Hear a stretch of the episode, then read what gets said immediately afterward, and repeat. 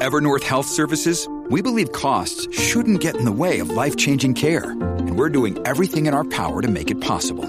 Behavioral health solutions that also keep your projections at their best? It's possible. Pharmacy benefits that benefit your bottom line? It's possible. Complex specialty care that cares about your ROI? It's possible. Because we're already doing it. All while saving businesses billions. That's Wonder made possible. Learn more at evernorth.com/wonder. Welcome back, everyone. Today on the Joseph Carlson Show, Disney misses on their subscriber expectations. The stock sells off after hours by 4%. So it's a big sell off. Investors are panicked. What do we do? Disney missed their subscriber expectations. We have them also missing on their revenue. So this wasn't just a subscriber miss, it was a revenue miss as well. And then we have the Disney Bears coming out. People saying Disney this is not the way. And saying they have a bearish outlook on the company, it's the easiest short in the market and investor should be exiting out of this company. Now, obviously, I'm going to give my opinion on Disney's quote unquote miss of their subscriber expectations and how I don't view it as a miss at all. And I think this company is still on track as it was six months ago with gaining the amount of subscribers they want and growing their business. So we'll be doing an updated view on Disney, but we also have some other news to go over as well. The CDC now says that fully vaccinated people don't need to wear face masks indoors or outdoors in most settings. This is great news for people that have looked forward to not having to wear face masks everywhere they go, but this also has big implications on the stock market as this changes the dynamic of customers shopping and going to events and going about their business now that they don't have to wear face masks. So I'll be explaining how I think this will affect different companies and different stocks. And then we also have a big drama alert. There's drama in the Bitcoin and Tesla community. And I thought I would never say this, but the Bitcoin community seems to be at odds with Elon Musk and Tesla. They're not happy with each other right now. This was caused by Tesla and Elon Musk announcing earlier that they're going to be accepting Bitcoin as a form of transaction, that they're going to allow people to purchase their vehicles using that cryptocurrency. Now, Elon Musk has reversed that decision, saying that he's no longer going to be accepting Bitcoin, and doing so, he's citing concerns of energy consumption, saying, quote, we are concerned about the rapidly increasing use of fossil fuels for Bitcoin mining and transactions, especially coal, which has the worst emissions of any fuel. Now, obviously, this has upset a lot of people that are bullish on Bitcoin because they believe that these concerns of energy consumption are not really that big of a concern and they're really overblown. Anthony Pompliano appears on CNBC to explain his case of why he thinks that this is actually just a strategy from Tesla to bring a concern up and then later solve it. So we have a lot to jump into. Before we get to all of that, I have to give a shout out to the Patreon members. If you want to consider joining the Patreon and bring your membership to the next level, you get a bunch of exclusive stuff like a Discord community. We have constant conversations about stocks and investing and different subjects. There's exclusive content as well as access to a dividend projection website and a portfolio tracking spreadsheet. So you get some cool things there to try out as well. It's risk free. You can join and try it out for free. There's a link in the description if you're interested. Now, first, let's start off with the Disney earnings report. This is my passive income portfolio. It's on a brokerage called M1 Finance. If you want to see all of my holdings, everything that I'm invested in, there's a link in the description that's updated. So you can click on that and you can click through any of the holdings that I'm invested in. Now, in the consumer category, which is one of the biggest ones for me, Disney is the very top holding with a value of $23,000. So I have a lot of money invested into this company and I believe in the future of it. Now, the earnings report was a little bit disappointing to investors, and I hinted at this possibility of them having a subscriber gain miss after Netflix did, because Netflix is a very good streaming company. If they missed on subscribers, it's likely that Disney might have some trouble as well. Disney Plus subscribers were 103.6 million versus 109.3 million consensus. This seems like a big miss, but I want to point something out. Where does this consensus come from? It doesn't come from Disney. Disney's not the one that said they would have 109.3 million subscribers. This is from Wall Street. This is a number that Wall Street thought of. They thought Disney might be able to hit this, and then they were disappointed when they didn't. But Disney never said they were going to hit 109.3 million subscribers. In fact, Bob Chapek, the current CEO of Disney, says that they didn't miss on subscribers. They're right on track with their own internal projections. Well, our outlook continues to be 230 to 260 million households by the end of 24, consistent with the guidance that we gave last December. He says that our outlook hasn't changed. We still believe we can hit 230 to 260 million subscribers by the end of 2024. So he says that nothing has changed. They're still on track. That's still their outlook, and it hasn't been updated. We've added 30 million new households to Disney Plus just in the first six months of the year. That's another thing people seem to be forgetting about here. Disney added 30 million new subscribers so far this year. So we're extremely bullish. And in fact, this quarter's numbers were exactly as we projected internally. This quarter's numbers were exactly as projected internally from Disney. They met their own expectations. So let's be clear here. This wasn't a miss on subscriber expectations for Disney. It was a miss on subscriber expectations for Wall Street. They both had different expectations, but Disney so far has stayed on track. So uh, no, no disappointment here. Uh, I think if you want to look at the actual rate of uh, net adds, uh, we've actually added more in the last month than we have in the prior two months in terms of households. So, out of the three months in the quarter, the most recent one had the most net adds of subscribers. So, the rate isn't slowing down necessarily. In fact, it might be speeding up. This is exactly why I like to listen to the long term focused leaders like Bob Chapek who are looking over the next four years. They're doing projections way out in the future and they're figuring out how they can create long standing value and long term value for their shareholder.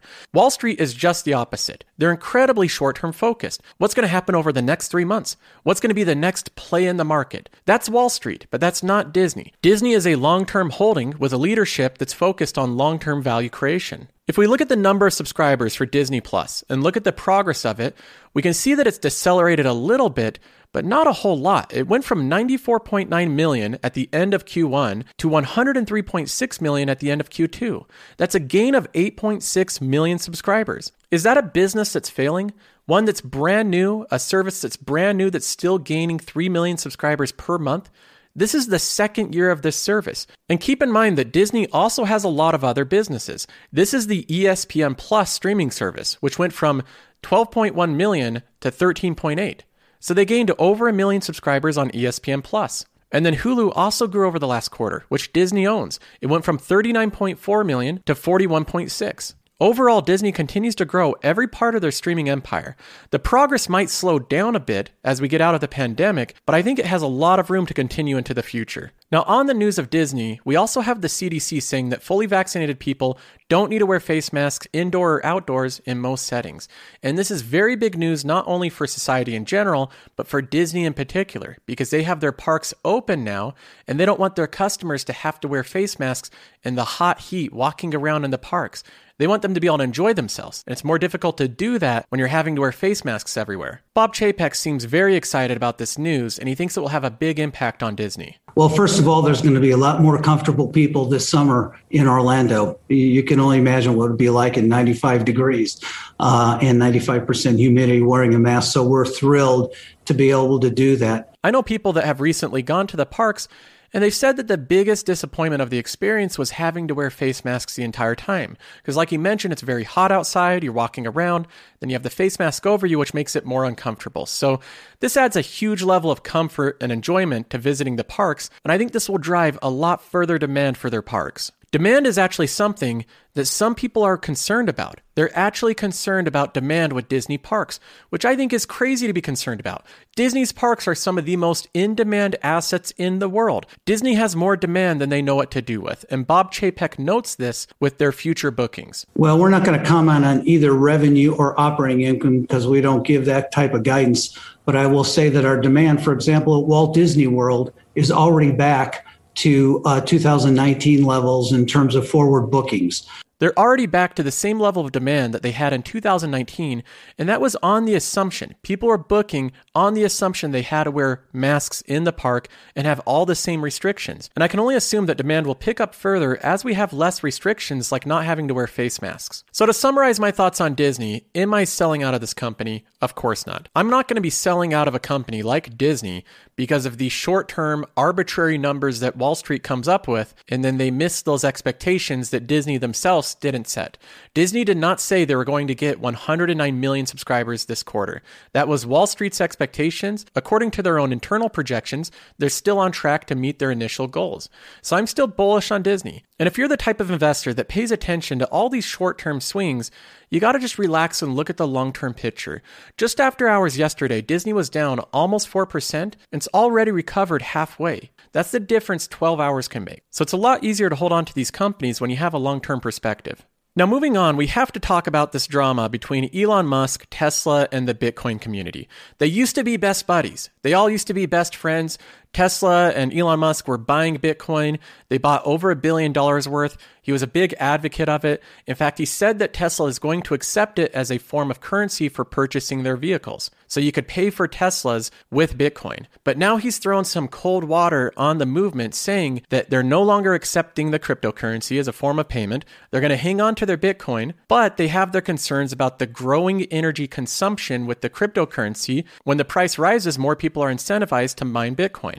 And mining Bitcoin consumes a lot of energy. Now, I read a few articles about Bitcoin's energy consumption, and we have ones like this from the BBC saying Bitcoin consumes more electricity than Argentina. That's kind of a flashy headline. I'm not positive how much energy Argentina consumes, but that's a very large country. Even if it's a developing country, that's a very large country. The research shows that Bitcoin uses around 129 terawatt hours per year. To put that in perspective, that's more energy than Norway, Bangladesh, and almost 10 times as much as Google, 20 times as much as Facebook, and 129 times more than it costs to run Walt Disney World Resort in Florida. Now, a lot of Bitcoin advocates, and especially people heavily invested in Bitcoin, they have a stake in it. They say that these numbers are misleading, that they're blown out of proportion, that Bitcoin really isn't that bad on the environment. It doesn't take up a lot of energy consumption compared to other things. And that these titles are also misleading from these articles. They're just done from Bitcoin haters. Here's Anthony Pompliano explaining how misleading these titles are. You'll hear a lot of times people will say things like, there's more electricity consumed by the Bitcoin network than in some countries. But what people fail to say is that the American consumer, their use of Christmas lights consume more power in a given year than some countries' electricity consumption. So Anthony Pompliano is saying that these criticisms of Bitcoin using more energy than Argentina are misleading because things like Christmas lights in the United States also use more energy consumption than some small countries, right? Some developing countries.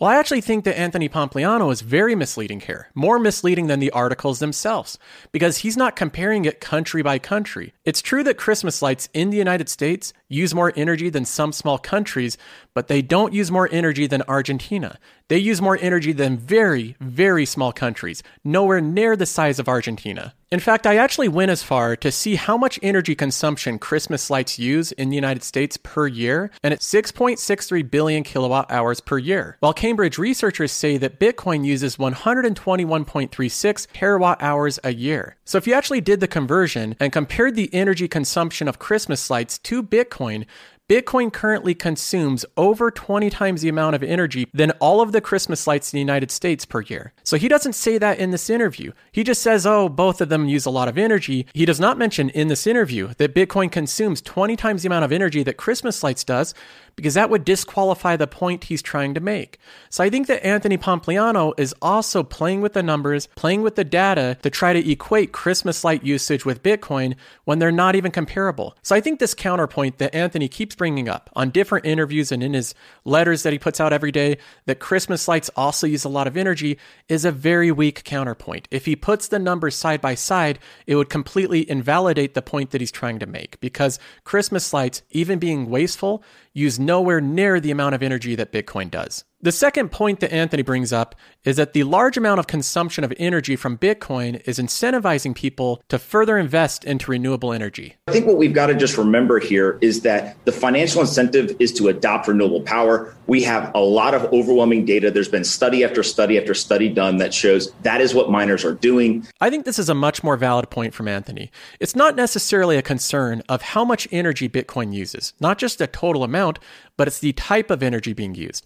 If 100% of the energy being used was renewable, it wouldn't have the same impact on the environment. And that's what people are concerned about. So if Bitcoin miners are able to transition fully over to renewable energy, there really wouldn't be as many concerns with the energy consumption. And this is precisely what Anthony believes Tesla's in the process of doing. And I think that what we're going to see here is that this is going to be a launching pad for Tesla to eventually launch a renewable power mining rig or some sort of mining equipment and so I think that this is actually just part of a marketing ploy by Tesla, draw attention to the issue, and then come up with a solution and kind of save the day. So he believes that Tesla is intentionally stoking this environmental concern around Bitcoin so that Tesla can develop a product that is the cure and that later down the road they're able to sell.